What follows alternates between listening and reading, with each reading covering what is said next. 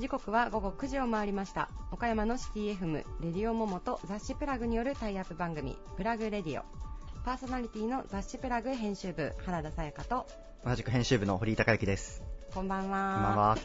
冒頭噛みましたね私。いやいや、そんなに気にならなかったんじゃないですかね。あスルーしたらよかったいやあの先週にそうですね。今日はあの先週に引き続きあのリクエストトークはい。ということで、あの過去の、まあ、あの今回のあのテーマ「仕事とは何々だ」というテーマで過去放送させていただいたあのゲストさんのトークの中から特にこうもう一回聞きたいというリクエストが多かったものをですね、はい。こちらでちょっと抜粋して放送させていただいております。はい。はい、でちょっと今週も引き続き、うん。そちらのコーナーを行きたいと思うんですけれども、はい堀君、ちなみにあのプラグレディオ生放送で聞いたことってありますか？生放送で聞いたことは、はい、もちろん。ありますか、はい。おーあの、私はあの、はい実は数えるぐらいしかなくて 結構あのポッドキャストの方であ、そうですね。聞いたりしてるんですけど、あのーまあ、放送してもし聞き逃されたっていう方はあのぜひあの番組終了後にはいちょっとタイムラグがあったりはするんですけれども、ポッドキャストの方でもあの番組を配信しますのでよかったらあの聞き逃された方だったりとかもう一度聞きたいっていう方はぜひポッドキャストの方で番組を探してみてください。はい。はい、であのアップ状況っていうのは Facebook プラグの Facebook でも、はいあの随時状況をお知らせしてまいりますのでこちらもぜひチェックをよろしくお願いします。はい、じゃあ本日のちょっとリクエストトークご紹介からいきたいと思います。はい、えー今回のテーマはですね仕事とは何々だということであのリーダーの皆さんに仕事への哲学だったり思いそういったものをお聞きしております。リーダーたちへのインタビューには岡山で頑張る皆さんの明日への活力になるようなヒントが隠れているかもしれません。今回のリクエストトークゲストは両備グループ代表小島光信さん。株式会社トンボ代表取締役社長の近藤智之さん。株式会社中国銀行取締役頭取の宮永正人さん。黒住教教主黒住宗道さん。岡山信用金庫理事長の桑田真二さんです。それではどうぞお聞きください。以上フリートークのコーナーでした。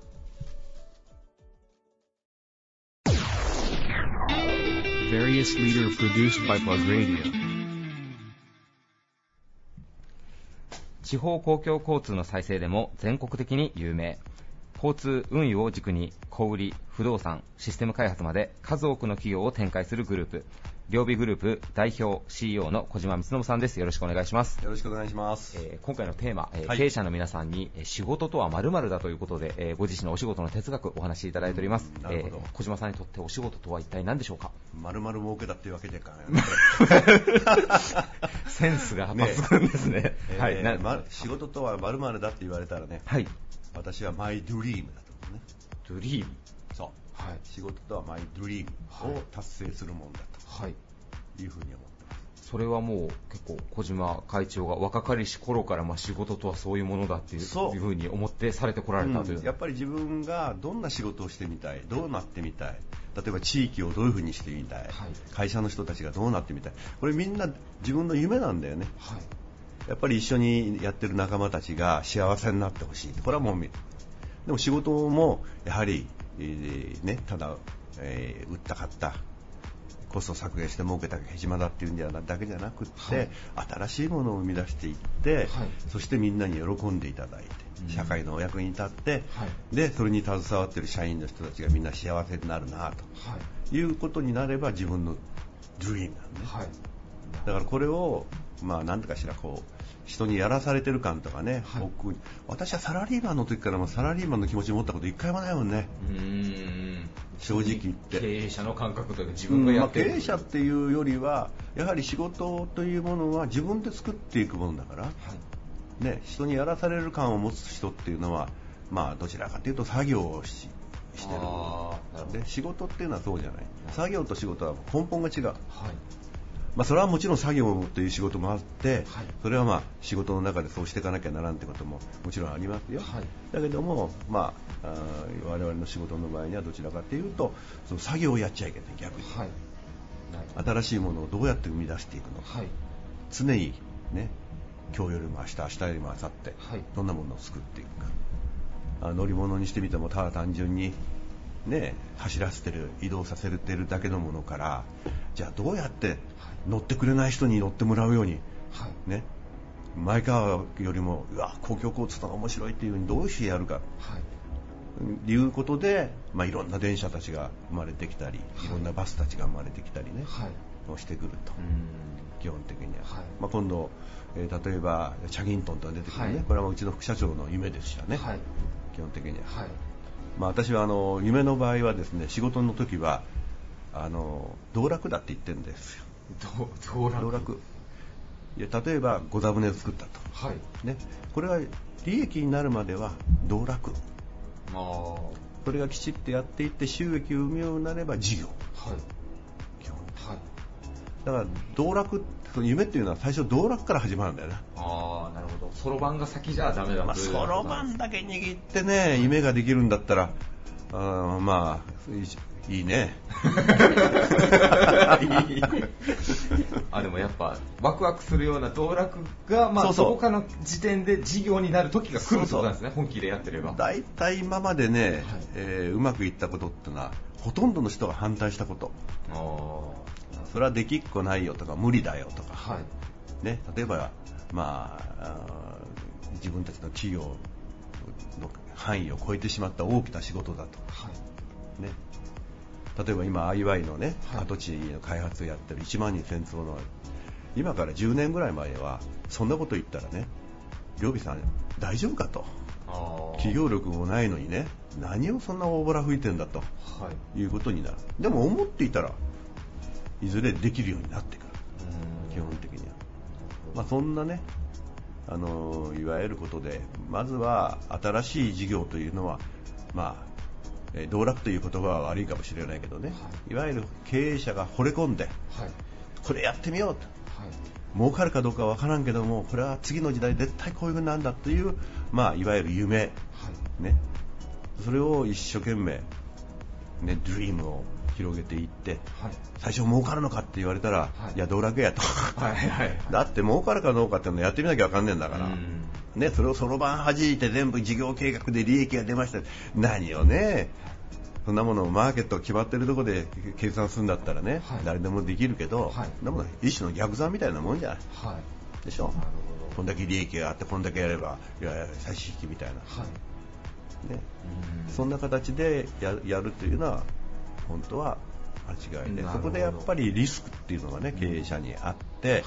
そのリスクっていうものを跳ねもう跳ね飛ばすぐらい自分の夢がというかそのうんドリームが広がっていかないと、実は毎日毎日同じことをやって、はい。で、まあ、作業をやっているのを仕事と勘違いして、はい。面白くない面白くないとはい。儲からない儲からないということになっちゃうんじゃないかな。なるほど、うんあの小島さんといえばその地方公共交通の再生っていうのでもうん。全国的に、ね、こうお名前が知られてるわけなんですけどもそこもやっぱその、まあ、これ再生したら儲かるどうこうっていうよりはこの人たちの足をこう何とかしてあげようとかやっぱそういう自分が強い気持ちを持てるかどうかがまず第一歩ってことなんですか？あのー私がですねちあの地域公共交通再生を始めた時、はい。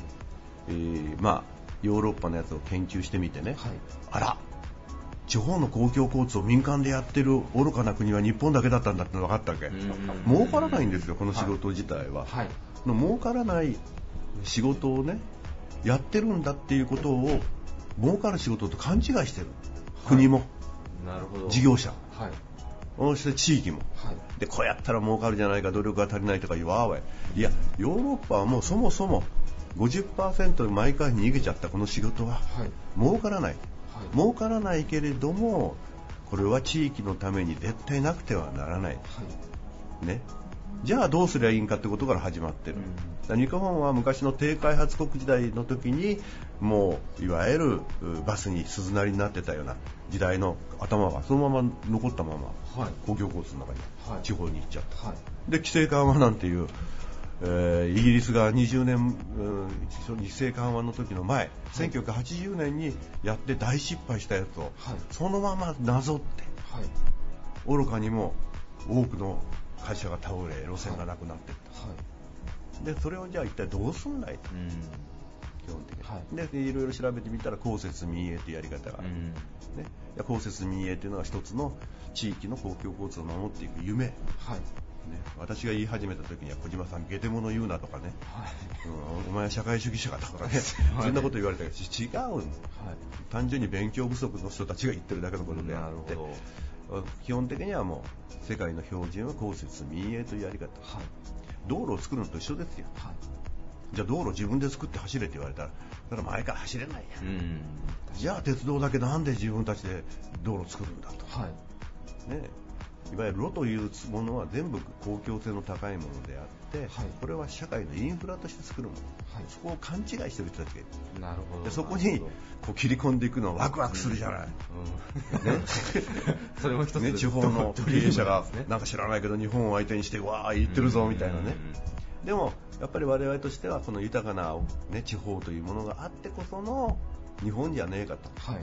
たかだか2、3000万しか住んでないね、いや大都会の人たちがそれを日本と勘違いするなと、はい。ね、1億の民が展開しているこの日本こそがはい。本当は中央なんだよ。はい。東京とか大阪とか名古屋の一部っていうのはこれは特別区なんだと なるほど。特別区。そう。私だから地方が日本だっつってね。はい。らそこがもう要するに自分の夢ですよ。なるほど。地方が栄える地域にしたいとかうーん全部夢。なるほど、うんまあその辺のところから始まってじゃあそれを言うためにどうしたらいいかっていうと口で言ったって誰も信用してくれないんで、はい。自らその赤字の事業のところの解決をしていったと。なるほど。ね。はい。基本的に、はい。だからみんななんか知らないけどお和歌山電鉄や中国バスや伊笠鉄道を再生してるのを事象を見てる。けど、そうじゃなくって日本全体の地域公共交通を変えてやろなるほど。う、ね、それが田舎の経営者でどこまでできるか、ね、でも地域公共交通活性化法や交通政策基本法という国の法律ができた、はい。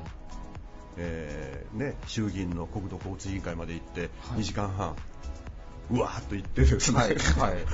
法律ができた、はい。やろうと思えばできる、なるほど。うん、それもだから全部いいあの夢だよね、はい夢とか、まあ、ちょっと語弊があるかもしれないですけど先ほど言われてた、まあ、道楽というのもどこまで本気でやるかってところからドリームに変わるっていう感じですね。やっぱりこう調べてどこまで取り組むかっていうのが。そう。あの基本的にはですね通常、はい。新しいことをやろうというのは過去しか経験がないんだから、はい。ね。はい。みんなに聞いていろいろねいいか悪いかって言ってる人がいるけど、ん。ほとんどこれはダメだね。うん。だって知らないことを聞いたって分かるわけないじゃん。はい例えば私がタマちゃんを液晶にするって言ったら、はい。何をこの人バカなこと言って 猫が働くかとかね、はい。えー猫死んじゃったらどうするのかとか、はい。お客さん傷つけたら大変でしょうとか、はい。マイナスのことしか見えない。はい。プラスの世界は見えない。うん。基本的に。それが猫に通じればはい。猫タマちゃんは自ら働き始めたんだからね。ま あ夢には夢は猫にも通じるという。なるほど。叶えたい夢があるんだったらこう周りのネガティブな意見っていうのは跳ねのけてでもやるだけのものをやりなさいってことかもしれないですねでもそこは。まあ意見というのは聞かなきゃいけん。はいだけども意見でやったらそれも意見。もう今日多分すでに3つぐらいダジャレがもう飛び出してますけど。素晴らしいですね、小島会長。えいやいやいやそれはね本当に。だから最後はやっぱりねあのみんなのそのサプライズした顔を見るとかね。はい。あ振り返ってみた時に、はい。ええあの時にやっとったの、うん。例えば、はい。ね、たまちゃんだけで世界に猫ブームが起こるなんてこと考えてないじゃん、確かねまだあのうんこれが岡山で和歌山電鉄のたまちゃんから始まったってのは宮本先生がきちっと分析して言ってくれたんだけどね、はい。短大のに。はい。言ってくれたんでそのうち大変なことになりますよ、猫の銅像が立ちますよ。おそらくニューヨークかなんかに。ニューヨークに。たまちゃんの。まあそれはあれなんだけどね。ね。うん。だからそんなね本当にちょっとしたこと。うん。で地域でも今高橋三十郎という上司がねはい。現れて、はい。でこの前も地域の人たちがこれどうでしょうかねいいじゃないのはい。結構オーラのある猫でね。はい。上司にふさわしいうーん。うん。だからそういうのがあったら今夢二郷土美術館には黒之助というね、はい。お庭番黒之助って。これなんかも賢いよ、うお手もするしお座りもするしね猫なのに、ボール取りも 最近お手もお座りもしない人間も結構出てきたけど たまちゃんで、ね、な両備グループイコールちょっと、まあ、猫のイメージもつきましたけども、まあ、今年の春からはちょっとオカデン・チャギントンがまた一つ新しい顔になるかなというような感じもしますけども。ね、はい、今度は豚か。し イノシシだから。チャギントンっつって。え これはじゃあそれは持ちネタではなくないですよね、じゃないです。今考えた。なるほど。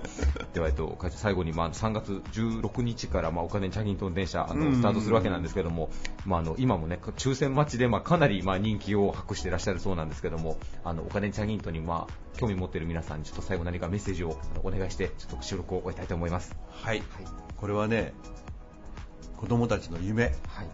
これを実現するんだけど夢を持っている大人たちの夢も実現したいはい。見てねワクワク乗ってドキドキやっぱりそのいわゆるこのメルヘンの世界を、はい。ね、普通はテーマパークの中でやるはい。リアルな街の中にはい。でもってうんそれができるような、はい。でチャギントンだけではなくって多摩電車が走ってたりね、はい。それから黒之助バスが走ってたり、うん。まあ、そういうようなですね知らないうちに岡山の街の中はみんな世界ではないような楽しい乗り物の街になっていってるなるほど。ぜひね一緒に夢をねはい。共に見て素晴らしい岡山を作っていこういずれ175地域の人たちがはい。岡山のチャギントンに乗るようにね乗りに来てくれるようになる、はいまあ、なってほしい、はい。まあ、そういうふうに思いでね、はいやりますんでぜひご期待を。ありがとうございます。ありがとうございますえーはい、仕事とはマイドリームということでお話をいただきました。えーゲストは両備グループ代表 CEO の小島光信さんでした。ありがとうございました。どうもありがとうございました。Various leader produced by Plug Radio. 学校の制服や体育着、介護を中心とした医療品の製造販売で日本屈指のシェアを誇る会社です。株式会社トンボ代表取締役社長の近藤智之さんです。よろしくお願いします。はい、よろしくお願いしまえーす。今回のテーマ、えー仕事とは〇〇だということで経営者の皆さんにご自身のお仕事の哲学お話しいただいております近藤社長にとってお仕事とは一体何でしょうか？はい、え仕事とは自分自身の哲学と思想を持つことです。哲学と思想を持つこと、えーなぜその言葉をこう選んでいただいたんでしょはい、あの私にとってですね、私もあの販売出身なもんですから、うはい。まあ私どもの会社も製造販売会社ということで、はい。まあ、販売ということがあるわけですけれども、はい。まあ、販売会社として一番重要なことはですね、はい。まあ、売上と利益、粗利と、はい。それから回収だと思うんですよね。はい。で、まあ、売上がなければあの会社の存在はありませんよね。はいから利益、粗利がなかったら会社の経営ができませんよね。はい。で回収、まあ、お金をもらわなければ会社が存続しませんよね。はい。まあ、これをまとめて言うと、売上がなければ何もないとうん。いうことになりますんで、はい。まあ、この言葉を一番大事にしてます。なるほどはい。なるほど。それとあと、まあ、営業出身ということなんで、はい。三元主義ということを大切にしてるんですよね。三元主義。はい。はい。現場、はい現物、はい。現実ということで、まず現場へ行って、はい。えーどんなものが売れてるか、はい。どのような状況になっているかということをよく知るということ。はい。で、現物を見るっていうのは、あ売れてる商品はどんなものがあるのかうなとか、ん。まあ、自分ところの商品でもですね、あの売れてない商品もありますので、はい。それをまあ現場へ行って現物を見るということ。なるそして、現実を知るということですね。はい。現実を知って、えーまあ、判断をしてですね、はい。えーこれからのその反則活動にいろいろ生かしていこうというようなことでですね、この三元主義ということも、まあ、大切にしている言葉の一つです。えーあの冒頭哲学と思想というふうにお話しいただきましたけど社長もあれですねたくさんお持ちですね哲学と思想でも経営にあたって。そんなこともないんですけど、はまあ、とにかくあのもう一つ思うのはですね、はいまあ、経験ということが大事だなというふうに思うんですよね、はい。はい。自分が成長して能力がアップするのは経験の回数に比例するんじゃないかなと思ってます、はい。でまあ、失敗を恐れないということが大事なんですけど、はい。で経験っていうのはあの、まあ、年齢もあるんですけど、はい。年齢だけではなくてですね、まあ、困難に立ち向かった回数、うん。まあ、そのようなことであるというふうに思ってますのでなるほまあ、あの困ったことがあの起きるといろいろ考えますよね。どはいで悩むことも多いんですけれども、はい。悩んだらまあそのことに、まあ、あの踏み込んで、はい。えーまあ、踏み切りといいますか割り切らないといけないと、はい。で割り切ったらこの思い切って対処しなければいけないというようなことですから、まあ、困難に立ち向かう回数が多多ければ多いほどですね、その改善策といいますか、はい。えーまあ、そういうようなものがですねあの、はい。経験の回数によって、学ぶことができますんで、なるほどまあ、あの能力アップは経験の回数に比例するなというふうに考えてます。困難に逆に言うと、まあ、困難に立ち向かわないとこう仕事に対する哲学とか思想っていうものもこう形成されないというような言い方もできるというようなその通りですかね。あのそのように考えてます。社長の場合はやっぱりその、まあ、営業職がこうずっと長かったと思うんですけれども、はいそこで、まあ、もちろん現場で感じられて哲学として構築されたのもあると思うんですけど何かこうやっぱ特別にこう勉強されたりとかっていうのをされてこられてたんですか、まあ、本読んであったりとか何かあのセミナー行ったりとかそういったこともされたりはあのまあ、こんなこと言ってたらどうかと思うんですけど、はい。やっぱり自分自身にあの投資をしてですね、はい。まあ、感性、はい。それとまあ今おっしゃられた教養、はい。それを身につける姿勢で、まあ、あの毎日対処していくことが大事じゃないかなというふうに思いますし、まあ、我々も一応そのアパレルという会社なんで、はい。まあ、良いものを知らなければ良いものは作れないはい。ということになりますので、はい。まあ、センスを磨くということになりますかね。はい。それから、まあ、これはまああの食べることなんですけど、はい。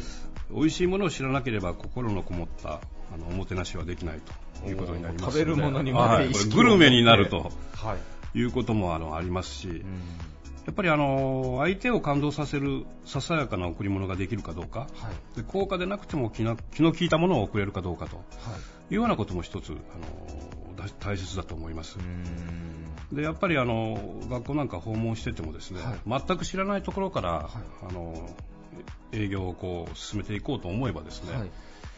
相手の方にこう印象づけるということが大事なんで、はい。まあちょっとしたあの贈り物を受付の人に持って行ってですね、はい。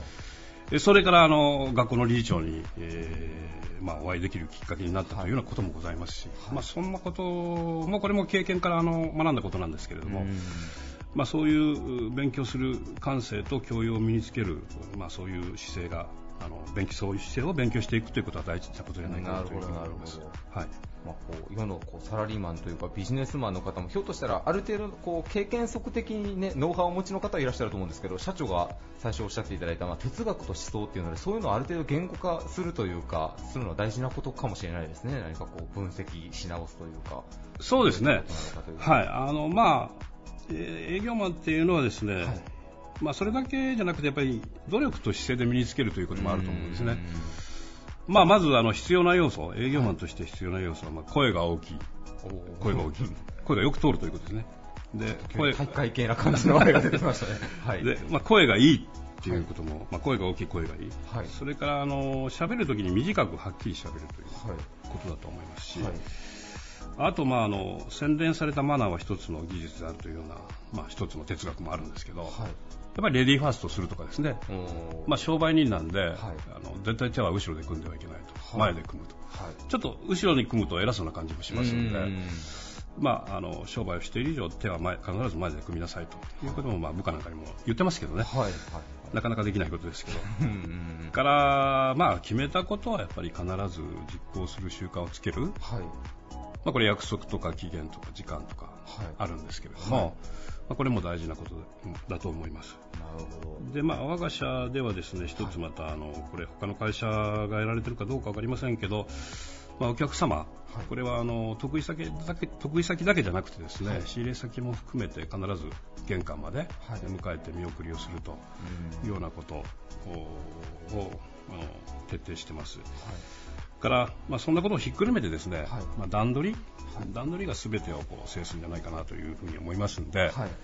まあ、成功しようと思うなら時間をかけて、まあ、準備しなさいというようなことをあのよく言ってますよね。えー。あのね、近藤社長といえばあのカンブリア宮殿とか携帯番組もたくさん出てらっしゃいますけど社長、そろそろなんかあの営業マンに向けたハウトゥー本の依頼とか来るんじゃないですか、なんか社長いえいえそんなことないですけど。出版の依頼が、いやすごい勉強になりますとお伺いしてまして。はい。えーそれでは、えー最後に社長、えーもう放送の時にはもう2019年になってるんですけども、はい。えー2019年の、まあ、トンボさんの、まあ、目標というか展望なんかを最後お伺いしてもいいでしょうか？そうですね、はい。まあ私は常に言ってますのはあのファーストコールカンパニーの実現ということなんで、まあ、お客様からあの第一番に指名される企業でありたいなということ、それからまあ売上300億というのをあの一つの目標にしてますんで、はいえーなんとかこれを達成できるように、えー運営していきたいなというふうに思ってます。はい、ありがとうございます。えーゲストは株式会社トンボ代表取締役社長の近藤智之さんでした。ありがとうございましたあ。りがとうございました。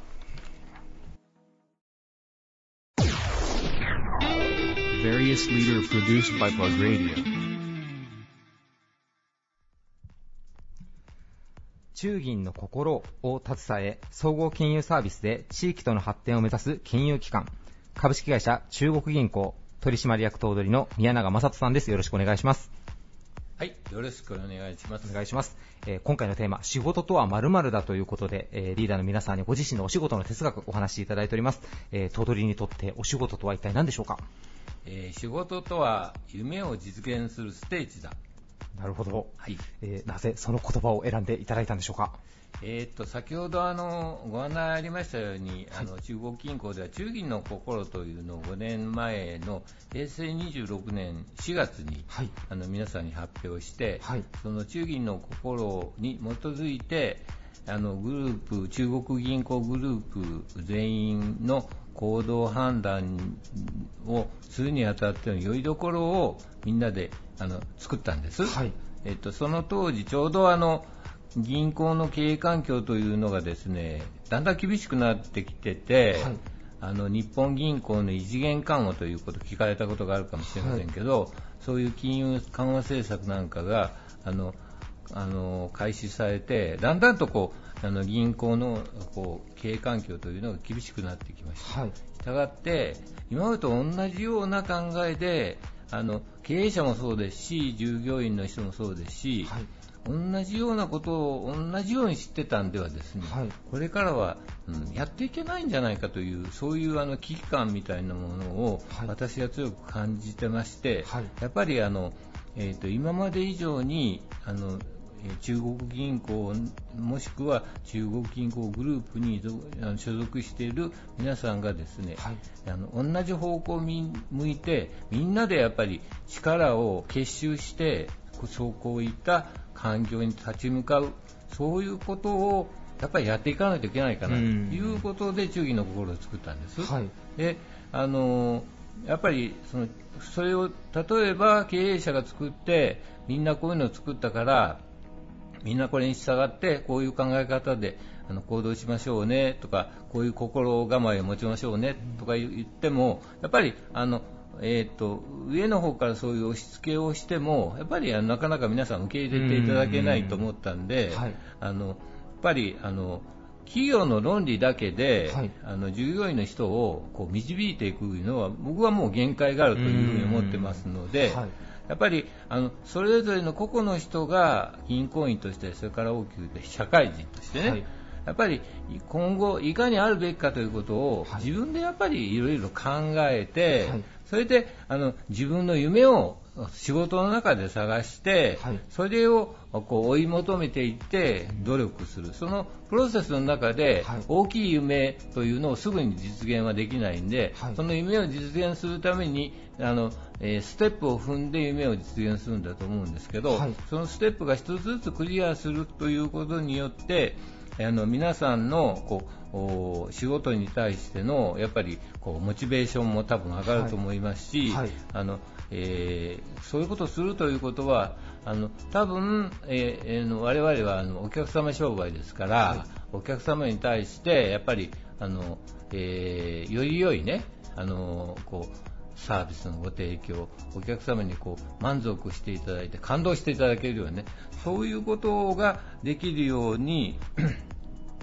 するのが仕事の本質だと思っていますんで、はい。そういうふうなことを皆さんが思っていただけるようなことをみんなの力でなんか作り上げていけないかな、はい。みんなの道しるべみたいなのを作っていってそれをみんなで共有してそれぞれの夢はそれぞれがみんなそれぞれが考えてはい。夢を実現する、それは仕事の中でやっぱり実現をするそうそういうふうなことができないかということで忠義の心を作ったのがきっかけでその一番あのこうテーマとしてね、はい。仕事とはあの仕事は、えー、何だっけ、えーとえー仕事を通じて夢を実現しますと、はい。そういうことを言ってるんです、うん。でそれがやっぱりあの僕は一番大切なことなのかなというふうに思って。なるほど、なるほど。まあ、夢を実現するステージだということなんですけども、この夢っていうのは、まあ、人によってはその社会人としての成長であったりとか、うん。もしくは、まあ、昇進というか、自分自身のスキルアップっていうのも、まあ、それぞれにってことですよね。そうですね。あの基本的には仕事を通じて夢を実現しましょうということにしています、はい。これは、まあ、あの当然、えーと、中国銀行というその企業の中に所属している皆さんが、はい。あの夢をやっぱり実現するうことはその、えー例えば家庭の中とか趣味の世界でとかそそういうことで実現するということはそれはご自身がね、はい。おやりになられることで、はい。我々があの感知するというか、うん。そこまであの我々がこう入り込むことはあのするべきでは僕はないと思ってるんです。はいはい。だけどあの、えー、と1日の中で大体3分の1以上はね、はい。あの職場にいるわけですよね、はい。そうするとその職場にいる時間がいかに充実しててやっぱり目標を持ってやることによってその目標を達成した時の達成感であるとかその相手さんは当然お客様ですから、はい。お客様にそれをこうご提供して喜んでいただく。そういう時のやっぱ満足度というのは、はい。あの皆さんにアンケートを取ってもやっぱりお客さんに一番こう喜んでいただいた時というのがね、はい。一番やっぱ満足度が高くなるよというのをねこれはアンケートの結果でもはっきり出てるんです。はい。だからそういうことをするためにはやっぱりそれに向かって喜んでいただくためのやっぱりプロセスを、うん。ああの踏んでいって努力をね、はい。していく。そそういうことが必要で、はい。その、えー努力をした証として自分はそれじゃあ例えば何年後にはこういうふうなことになりたいとかこういうふうにんにお客さんに喜んでいただきたいとか、はい。そういうことをまずあの自分でよく考えて決めて、でそれを実現するために、えー、と一つずつステップアップをしていく。そのやっぱり努力、プロセスをね、うん。やっぱり大切にすることが必要なんじゃないかなというふうに私は思っています。なるほど、はいえー実際その中銀の心というのをまあこう軸にして経営をされてらっしゃるわけなんですけど、もう数年経ってみてどうでしょう、こう行員の方にも以前よりもだいぶこう浸透してきたな目に見えて何かこう変わってきたなっていうのは頭取ご自身感じられたりもされますか？あのね、あの最初はね、あのでこれもね、あの50人ぐらいのあの従業員の人が、いろんな形であの関与していただいて作ったんで、私が一人で考えて作ったわけでも何でもないんです、はい。だから、まあ、いわば皆さんの意見、いろんな意見の相違をあまとめて作り上げたものなんですけどね。はい。あのそれでもこれ発表した時にね、はい。うん、やっぱりあの綺麗事でね、うん、世の中そんなに綺麗なもんじゃないよと、で頭取はあのそういう理想を抱えてるとけれど、やっぱり現実はそうでもなくて、やっぱりあのいろんなこともあるし、そううまいそそう頭取が考えてるようにあの現場はそんなもんじゃないよとかね、う んうん、なんかちょっと宗教じみて気持ち悪いよとかね、なんかそんなことの,、あの結構アンケート結果が出たりして、ああやっぱりあのまだまだあのこう皆さんにね、はい。あのなんでこんなものを作ってみんなでそういうことをねこうあのやろうとしてるかいうのは別にあのみんな同じ方向にずーっと向かしてあの、えー同じあの皆さんのこう個性をなくしてね、はい。同じようにしようとかそんなことを思ってやってるわけで全然なくてあの個性は個性で大切にしてあの自らのことは自らで考える。だけどやっぱりそういうことをやるあの動機とかきっかけみたいなのはなかなか人間ですからあのついついこうこうあの安きに流れてしまうようなところがありますでしょ、はい。だからあのそういうことを動機づけでやっぱりあのいろんなことをねあのして差し上げるのが一つはやっぱ企業の務めなんかなというふうに僕は思ってるんで、はい。これを一つやっぱりあの企業の務めとして皆さんに発信することによって、うん。あの本質の忠義の心というのをなんとか理解をしてもらってでそれを自分でやっぱ解釈して自分の中でやっぱりインクルーズはい。つまりは需要受け入れをしてもらって、その中で自分自身でやっぱ考えてもらう。僕はもうこれが一番大切だと思ってるんです。なるほど、なるほど。じゃあもう結構発表されても、皆さんもだ、まあ、腑に落とすというか、だんだんだんだん浸透してきたなというのも、頭取もやっぱり実ええあの多分だんだんと浸透してきていると思いますし、うん。はい。まあ、いろんな形で皆さん、その忠義の心というのは、まずここにあの皆さん、メーカーつけてます、その裏側にね、あのえー常に持ってて、私が言ってるのは、なんかこう、仕事であの判断に迷ったりした時とかどう、どうしようかなと思った時に、それを見て、忠義の心に沿った活行動になってるかどうかとい。うことをね、振り返ってみてくださいと。はい。そういうふうなお話もしてるんです。だから、そういうことやってらっしゃる方もいらっしゃると思うけど、まだまだそこそこまで至ってない方もいらっしゃるし、あのいろんな方がやっぱりね、それはもうあの当然、あの一律にできるものではないというのはよく分かってますけど、やっぱりあのそういうものをやって、やっぱり皆さんにそういうことをあのメッセージとして訴えかけたり、いろんな機会があるごとにそういうことをお話しすることによってね、だんだんとあの自分自身でそういうことを考えていただけるように、ねはい。なるかなと思うんです。うちはあのえっと、今ね、衆議院の今とこれからを語る会というのを、はい。あの全えー全店に、はい。えっとえーこちらの役員とか本部の部長があのそれぞれの店に160家庭にあのあれははい。国内は160家庭あります、はいそれぞれの店に全部出向いていってそれであの、えっと衆議院の今とこれからをみんなで語りましょうとそういうふうなのをあの中国銀銀行の中のいわゆる中銀の心をねはい。あの皆さんにやっぱりご理解していただき浸透していただくそういう浸透活動も兼ねてあの3年前からやってて今年3回目なんですけどね、はい。私も今、えっと、3回目で今年ももう今4家庭ぐらい、はい。あと2家庭、えっと、明日もはい高松行きますけどね、はい。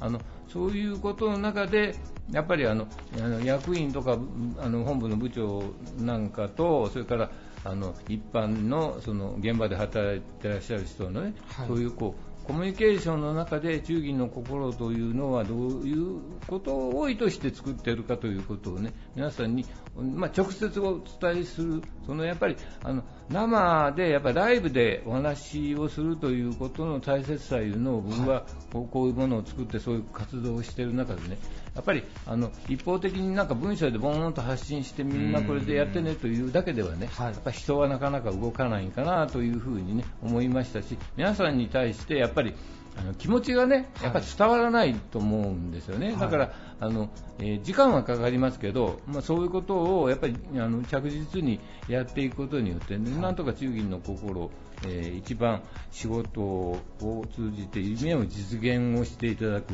はい。これをあの皆さんにぜひあの本当の意味をね分かっていただいて、それに向かってステップアップを皆さんにしていただければもっともっといい中国銀行になるでしょうしあのご自身の人生も仕事だけあの頑張ってやりたいと私はやる言うつもりは全くなくて、はい。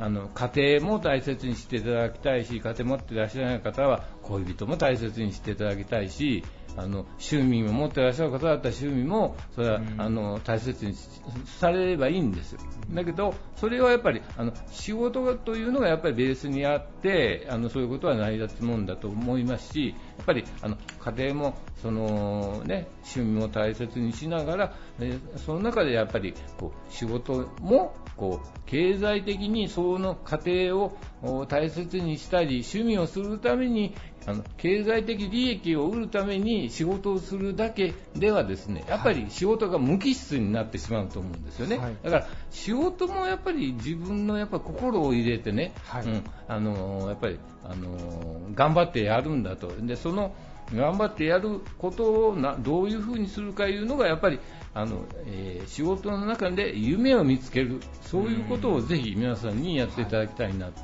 そうすれば自分の人生もね絶対豊かになる。と僕は思ってるんです。はい。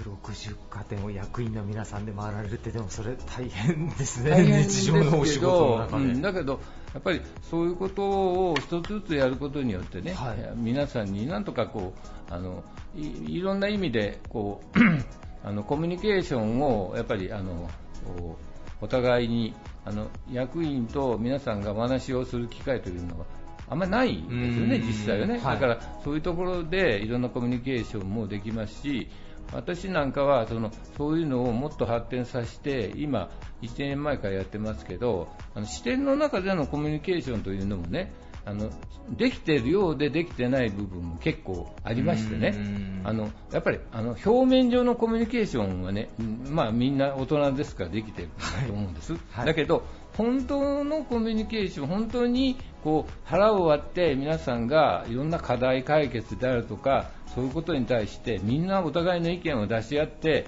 それをこう突き詰めてねうん。考えるとかそういうことをやってるかいうと本当多分やあんまりやってないと思うんですよね。僕はそういうことを一つずつそれぞれの視点がやることによってそのじそのその店のも課題解決にもなるし当然そういうことを考えるということがね、はい。あのそのえーそれぞれの個人のご自身にとっても、ね、非常に大切なことだと思うんです。でそういうことを繰り返すことによってこうあのお店のコミュニケーションが良くなって雰囲気も良くなる。そうすると自分自身に対してやっぱり課題設定もできてあの私はこういうふうな上司にあの人のような上司になりたいとかこういう支店長さんのようになりたいとかそういうふうな夢もあるかもしれませんし、はい。あのそういうなんとかなりたいとかいう夢じゃなくてこういうふうなことをぜひ勉強してこういうふうなプロフェッショナルになりたいと、はい。そういうふうなことに発展するかもしれないし、うんそういうことを店の中でこうあの皆さんでお話しするということも大切かなと思って、まあ、そういういろんなやっぱりこうあの個人の方が動機づけになるようなそういういろんなこうあの、えー会社としてそれからそれぞれのお店としてのこうあの動機づけのサポートみたいなのをね、はい。やっていくことによって皆さんがそれに気づいていただければ、はい。あのそれぞれの皆さんがもっともっとやっぱりこうやる気になってね、うん。あの仕事が楽しくなると、はい。やっぱり仕事はあのいや大変なんですけどね、はい。大変なんですけどあの、えーなんかこう楽しくない仕事をずっと続けるいうのはなんか自分でも辛いと思うんですよね、うんはい。だからやっぱりそれを楽しくしようと思うとやっぱり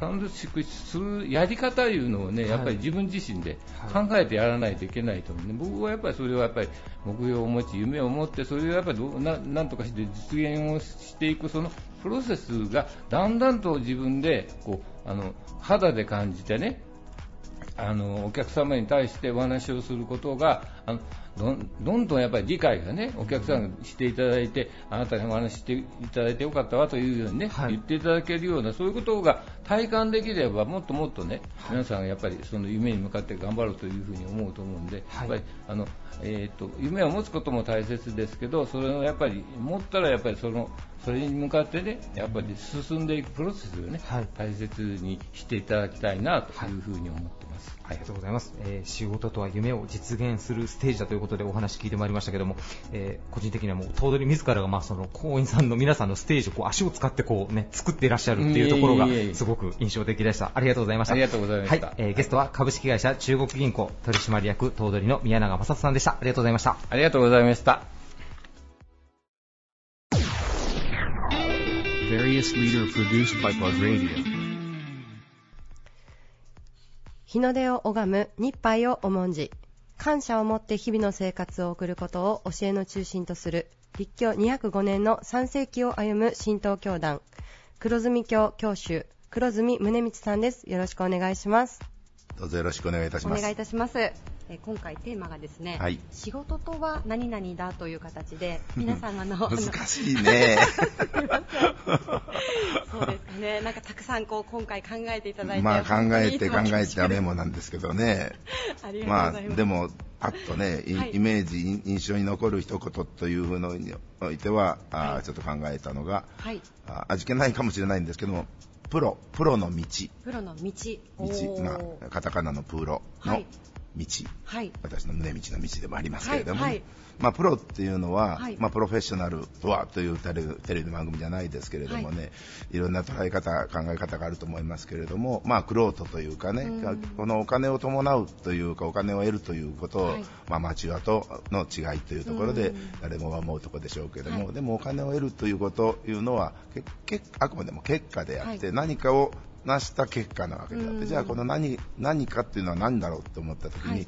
私はまあ宗教者だから、い。キリスト教の関係のあのお話を聞いたり、また欧米の社会の根底にあるキリスト教精神というものを非常に関心持ったりしますけれども、あはい。その共通点と違いというところをね、ええでやっぱりこのキリスト教社会においては、はい。神との契約っていうのが信仰の上でもそして生きるということも全てそこに根本みんながみんなその熱心にそこをはい。意識してるかどうかは別として、はい。歴史文化のもう根底にあるのは神と契約をもうこの契約っていうのはちょっと約束しましたけどもちょっと破っちゃいましたごめんなさいじゃなくって、はいはい。神様とのすごい深い契約うん。コミットメントっていうのはもうすごく、まあ、あのあの重要な約束なわけでありまして、そういうそれを果たすということに伴う報酬まあ、あというのが、まあ、実際報酬を得るって言っても、はい。それを報酬の方も報いる、週も報いるという字なんで、何かをそのきあの契約神との契約約束を果たすということでもって得る。うん。まあでも日本人があんまりその契約とかね、まあ、今は契約はいっぱい世の中がその西洋的な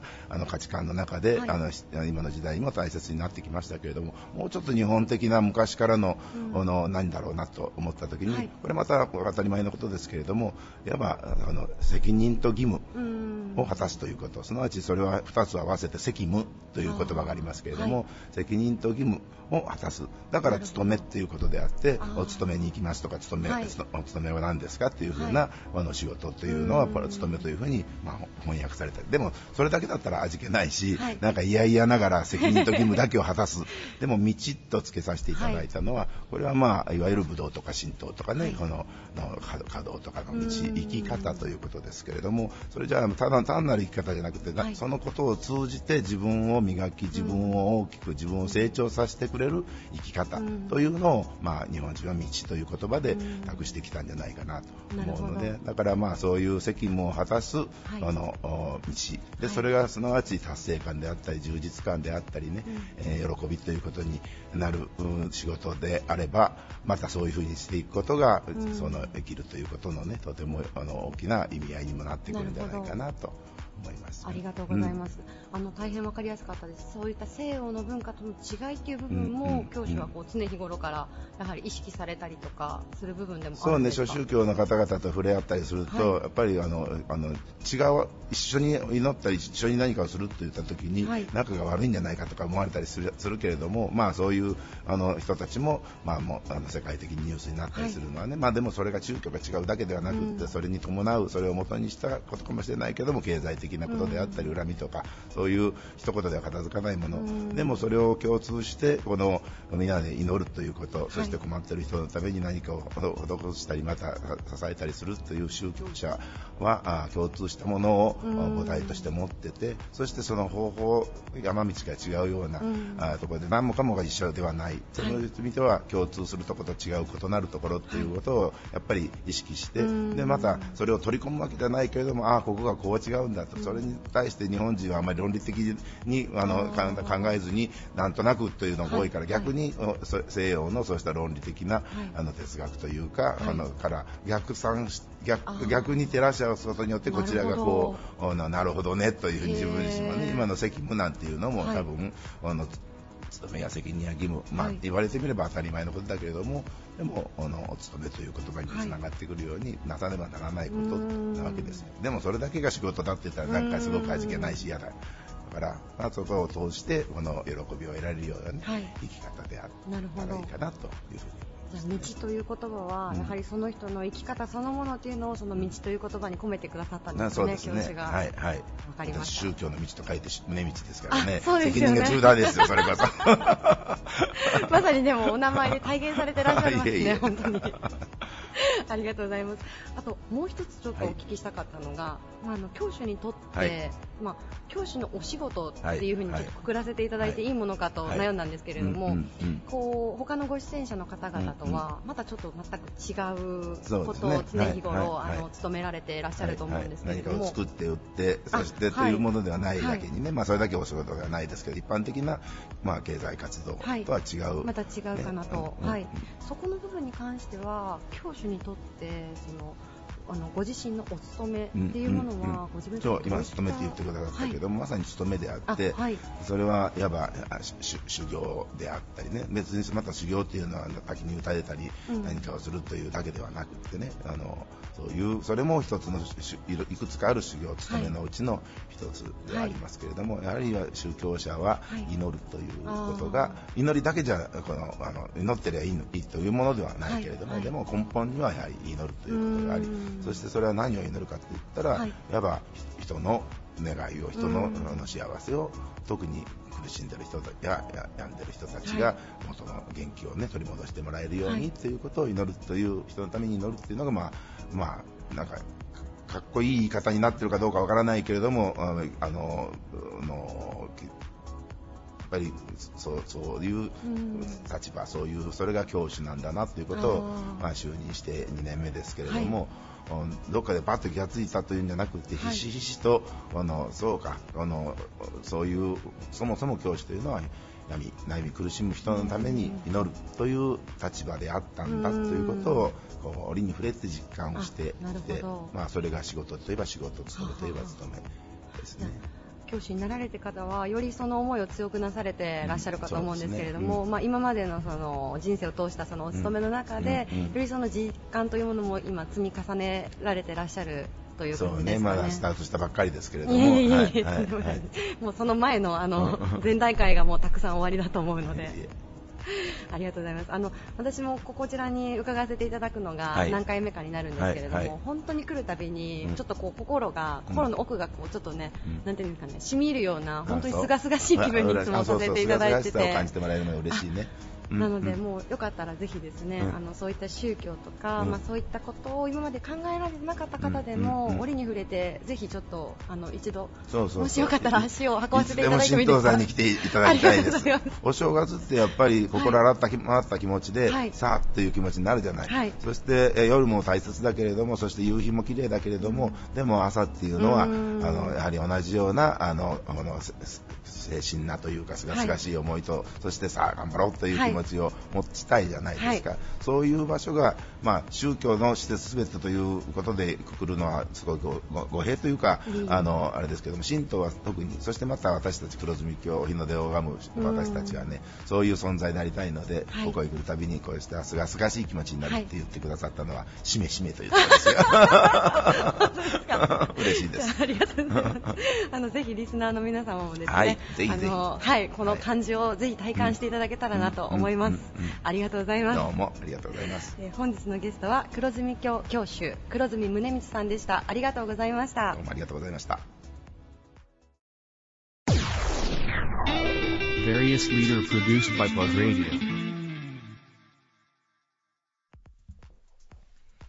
皆様の豊かな暮らしのパートナー岡山の経済を支える地域密着型金融機関岡山信用金庫理事長の桑田真二さんですよろしくお願いします、はい、よろしくお願いします。えー今回のテーマ仕事とは〇〇だということで、えーはい皆さんにご自身のお仕事の哲学お話しいただいております、えー桑田理事長にとってお仕事とは一体何でしょうか？そうですね、あの私にとって仕事というのはあの lifetime lifetime commitment。lifetime commitment もし、えーこれ日本語で言うならばですね、終身関与とでも言いましょうか。はああそういったことだと思います。終身関与、はい。終身雇用っていうのはよく聞きますけどね。は初めて終身関与という言葉聞いたんですが、えっと、どどういった意味合いなもうちょっと詳しく教えていただきはいたいで、すか、元やらの私の岡山信用金庫はですね、はい。岡山を元気にというこれがあの使命でありまして、はい。まあ、そのためにですねあの金融以外にまあ、例えばビジネス交流会をやってですね、はい。お客さん同士のまあお見合い、はい。お客さん同士でですね仕事とかお金を回していく、まあ、そういった仕組み作りとか、はい。あるいはあの、まあ、エリアサポートというファンドを作ってですね、はい。まあ、創業とか、はい。あるいは新規事業、はい。まあ、こういったものを応援することによって、まあ、この岡山の、ね、企業の元気を全国発信しようと、はい。まあ、こういったこともやってるんですけれども、まあ、それ以外にねもう一つ岡山信用金庫の顔があるんです。でこれは地域貢献活動、はい。まあ、例えばですねあの裏じゃあのこのお祭りにですね、まあ、若い職員と一緒に私も参加してですね、はい。まあ、岡山を盛り上げようとか、うん。あるいはあの、まあ、ファジアの岡山ですね、はい。あるいはこの前のあの、まあ、T リーグ、はい。岡山リベッツ、はい。まあ、こういったあのスポンサリングを通じてですね、まあ、例えばあお祭りとか、はい。あるいはスポーツとか、はい。まあ、こういったものを、まあ、一つの糧にして岡山が一つになる、まあ、こういったことも応援してます、まあ、そういった意味でですねもうこれはもう一生抜けられないなと、まあ、そういう部分でですね、えーまあ、あの今は仕事でやってますけども、はい。はい。まあ、そういうことは、まあ、おそらく一生続けるだろうと。いうことで、まあ、ライフタイムコミットメントはい。ということを、あの考えております。なるほど。あれですね、なんかまあ、抜けられないとはおっしゃられましたけど、自分の方からまあ関与し続けていこうというような表れでもあるということですね。なるほど。まああのね、T リーグで岡山リベッツなんかも、まあ、ちょっと前になりますけど、初戦、なんと、まあ、ミラクルで、まず初戦勝ちましたよね。岡山新聞さんは2019年もやっぱその地域のお祭りだったりとかスポーツとか、まあ、そこはもうもう今後もう永続的にもうずっと応援していこうということですかね、そうですね、2019年まあ、そのために私自身ももう一生体を鍛え続けていかんのかなというふうに思ってます。桑田理事長も本当、まあ、シュッと締まられてるというか体型変わられてないんですけどご自身で健康管理で何かされてることっていうのはあったりするんですか？ああのジムはずっと行ってます、今2つ行ってますけどね、家の近所に24時間のジムがあできまして。24時間ですか、はい。ちょえっとでも時間があったら、あ2つだから家の近所と新金さんの近くと2つってはいことですね。すごいな。お仕事で大変なのに体も鍛えられて、もともとスポーツされてらっしゃったんですか、理事長何か。まあ、そうですね。あの学生の頃はあのスキーやったりあテニスやったりもしてましたですけどね。今はテニスとかはあまりされてらっしゃるテニスもねあのだんだんとあの小学生とかに負け出すとだんだんそれストレスになってくるんであんまり本気でやることはもうやめましたですね。先ほどのリベッツのね張本選手じゃないですけど今どんな競技でももうやっぱ年下の子供たちがすごいですもんね。キッズのなんか躍進っていうのがレベルアップが本当に。早いうちからやっぱ基礎をやってると勝てないですね。い。やでも未だにチャレンジし続けられてるのがすごいと思います、理事長やっぱり。えっと、先ほどあの、まあ、お仕事とはまるだというところのお答えをいただいたんですけども先ほど言われてたようなあの、まあ、出身関与というかそういったことは雇員の皆さんにもやっぱこう常日頃訓示的にあのお伝えされているようなことでもあるんですか？そうですね、うん。でまたあの今は若い人のそういったなんていうんですか感性というのは随分変わってきましてですね、はい。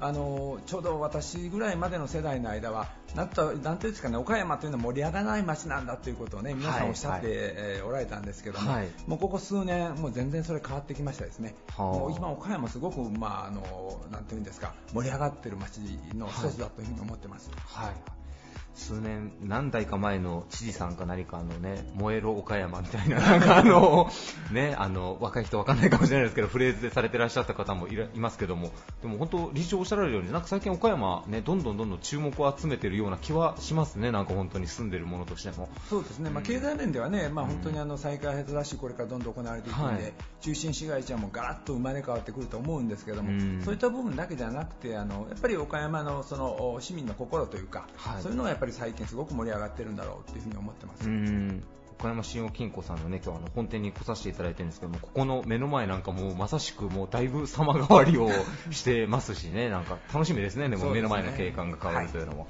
ありがとうございます。えーゲストは、えー岡山信用金庫理事長の桑田真二さんでした。ありがとうございました。はいありがとうございました。Various leader produced by Plug Radio. 以上リクエストトークのお時間でした。皆さん本日もありがとうございます。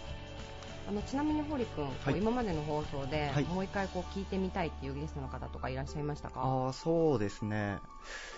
誰でもよければ、はいえっとはいクラブのジョージ伊沢さんとかのお話、よくお名前をお聞きするので、そうですよね。あの方、ねあの岡山でもかなり有名なそうですね。名物社長さんでいらっしゃいますよね。はい了解しました。ちょっと来週のリクエストトークにこんな感じではい流してもらいます、流していきたいと思いますありがとうございます。ありがとうございます、えーそれではまた来週日曜日夜9時にお会いしましょうバイバイ This radio produced by Okayama Premium Magazine Plug. See you next week.